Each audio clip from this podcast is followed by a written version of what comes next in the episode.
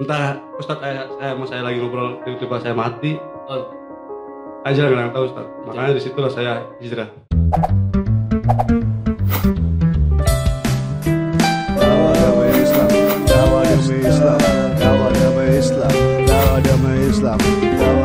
baik lagi nih bang ke masalah penjara tadi. Nah kan tadi kan dibilang pernah di penjara nih Iya. Bang, kan, Hmm, bang Penjol di penjara. Berapa lama bang di penjara bang? Terus eh, ada nggak sih eh, pengalaman nikmat apa pahit getirnya di dalam ataupun eh, di dalam penjara?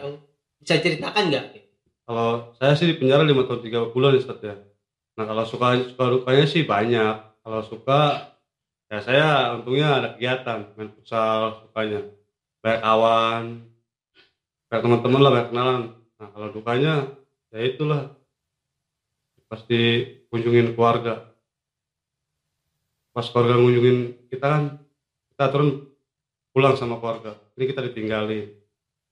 Di situlah buat saya sedih sukanya. Sukanya. Kalau suka ya saya ngumpul sama kawan-kawan. Lukanya ya saya ditinggalin sama keluarga. Nggak bisa ngumpul sama keluarga. Sukanya.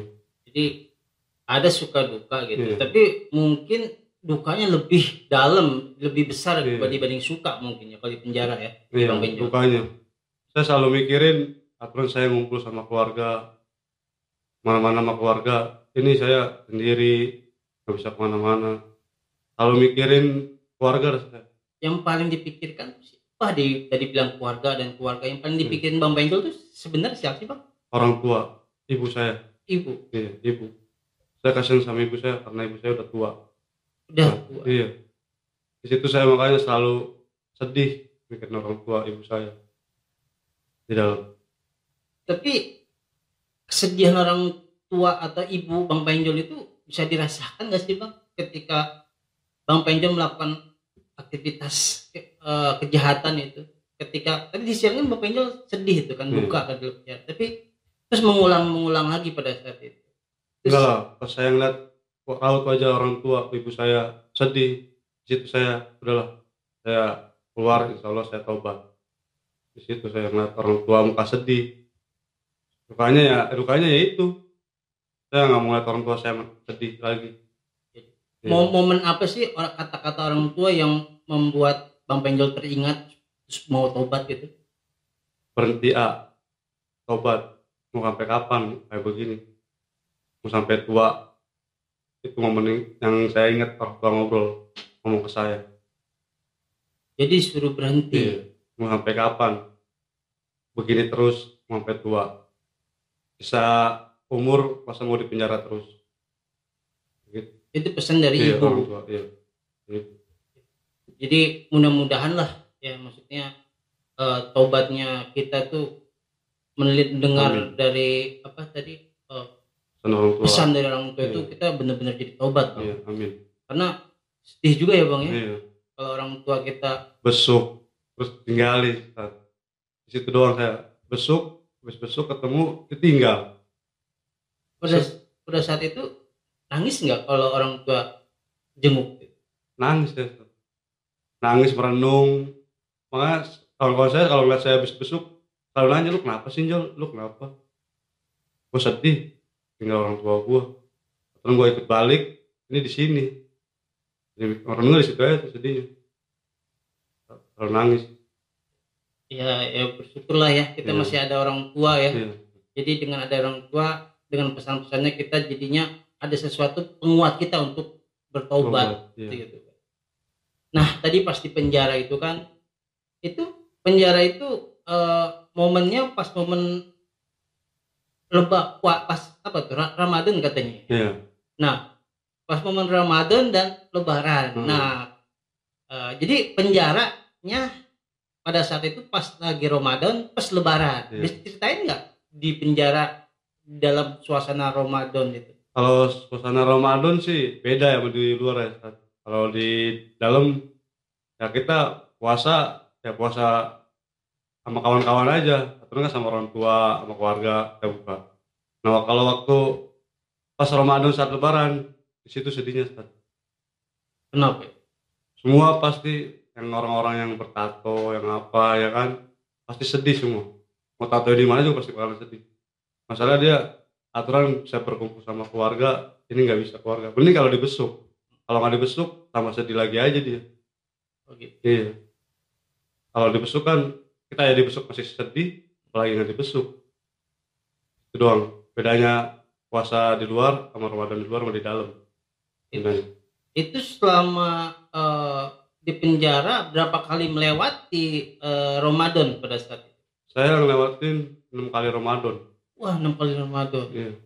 Setiap Ramadan dikunjungi sama ibu. berarti? kunjungin setiap tahun Terus ada nggak eh, apa namanya eh, pada saat itu benar-benar emang ingin bertobat gitu? di saat itu sih belum Oh, belum belum Eh, pas Ramadan terakhir terakhirnya pas saya menuju pulang di situlah saya udah mulai ah coba saya mau tobat. Pas nanti saya keluar saya mau ngebagiin orang tua dulu mau ngebagiin ibu. Itu pas terakhir terakhir Ramadan saya udah mulai agak tobat. Yang pertama-tama sih belum ada. Masih begi masih ayo begitu loh gitu Ustaz. ya mudah-mudahan eh, apa kita benar-benar apa ya bisa mengambil hikmah Iya, semuanya. Nah kira-kira hikmah yang bisa diambil Bang Penjol selama di penjara lima berapa tahun? lima tahun tiga bulan. Lima tahun tiga bulan. Apa tuh? hikmahnya. Iya. hikmahnya ya jangan sampai masuk lagi dah. Itu dah. Hikmahnya saya pokoknya belajarnya ya dari saya nggak mau lagi dah hikmahnya dari situ dah. Capek pengen ngejalaninnya. Ya Jadinya dia mau balik lagi, Lagi, ke penjara. Tapi hikmahnya udah tahu lah di dalam penjara seperti apa iya jadi eh, udah bener-bener gak mau lagi ya ke tempat itu. iya ya? nggak mau lagi Kalau mimpinya aja ogah lagi mau jalanin lagi dah mau dah mimpinya aja ogah Ogah, masuk iya. penjara ya. iya Apalagi balik lagi. Nah. Emang gak enak banget ya? nggak enak lah Ustaz namanya penjara semua orang pasti bilang penjara nggak enak malah bilang kalau enak mah di hotel kalau di hotel kan enak ini di penjara nggak enak ya Oke bang, berkaca dari pengalaman tadi di Iya. apa namanya eh, bertahun-tahun Ramadan di Iya. penjara gitu. Ada nggak pesan buat para pemuda khususnya di luar sana Hmm. yang eh, apa bisa apa berramadan sama keluarga tidak di penjara gitu. Hmm. Ada nggak pesan-pesan buat? pokoknya sih yang masih apa Ramadan sama keluarga ya nikmatin aja lah jangan sampai ngerasain Ramadan di penjara. Karena bedanya beda banget jauh banget. Di dalam penjara sama Ramadan di luar. Kalau di Ramadan di luar kan kita masih bisa berkeliling.